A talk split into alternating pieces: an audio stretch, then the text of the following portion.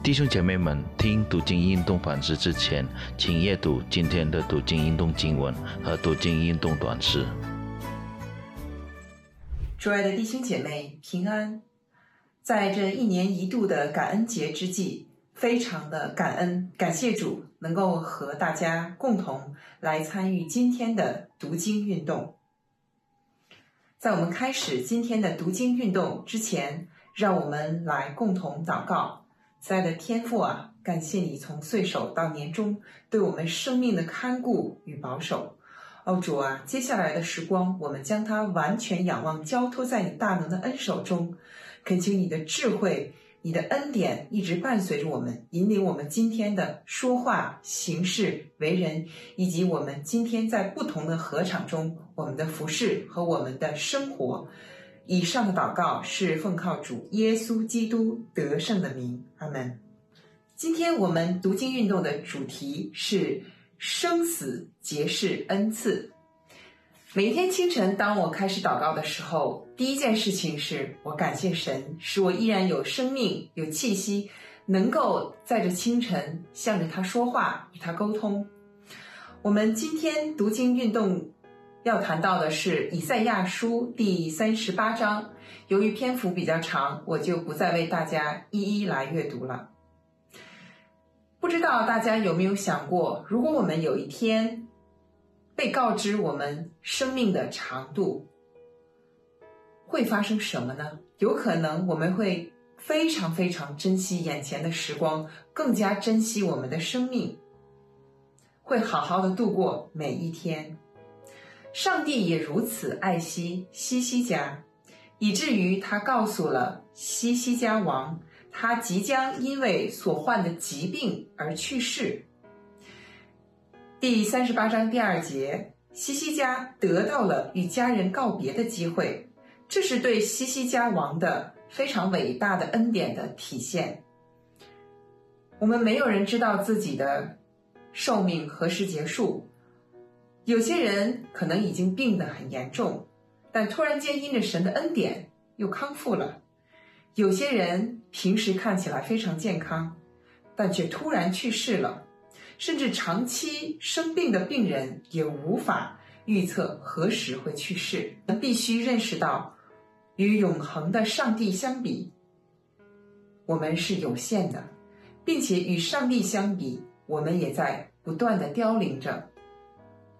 第三十八章第三节，当听到有关自己死期的宣告时，西西家王的心情是非常沮丧的。我们无法确切知道西西家王为什么在面对死亡时会哭泣。也许他哭泣是因为他觉得他的年龄还不算太老。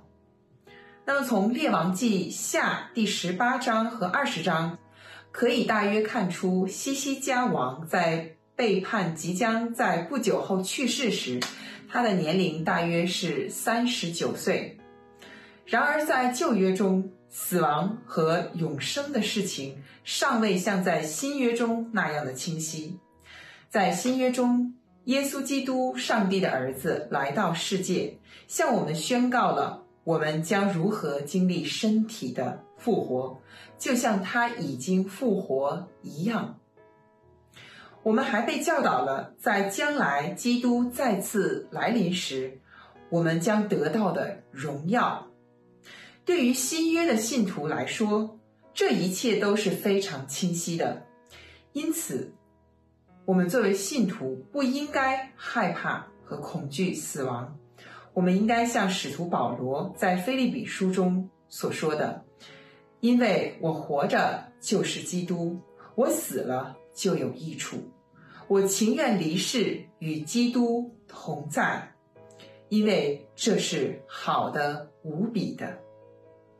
我们在这个世界上的生命是神的一种恩赐，但是死亡同时也是一种恩赐。”因为我们将会与我们的救主耶稣相遇。西西家王被宣判即将去世，但在他祷告并祈求上帝之后，上帝通过以赛亚先知对他宣告说：“他的寿命即将延长十五年。这里从以赛亚书第三十八章第五节可以看出，第三十八章第七到第八节。不仅如此，上帝还向西西家王显示，他将医治并延长他的寿命。上帝并不必向西西家王显示奇迹，仅仅延长寿命已经展示了上帝的慈悲。奇迹的发生彰显了上帝对西西家王的丰富的恩典。您是否已经意识到，上帝的恩典也在您的生命中在不断的流淌呢？好，最后让我们来共同祷告。亲爱的天父啊，感谢你赐给我们这样的美好的时光，能够再次通过以赛亚书的阅读来明白，生命是来自于你的恩赐，是何等的宝贵，是生是死，生命的长与短，我们知道是不在我们的意愿和我们的掌控中，这完全在于你的恩典。主啊，恳求你不断的使用你的话语和圣灵。浇灌在我们的心中，无论我们的生命是长是短，我们都能够跑在你所为我们预备的跑道之中，行走在你的恩典中，来祝福更多的人。以上的祷告是奉靠主耶稣基督得胜的名，阿门。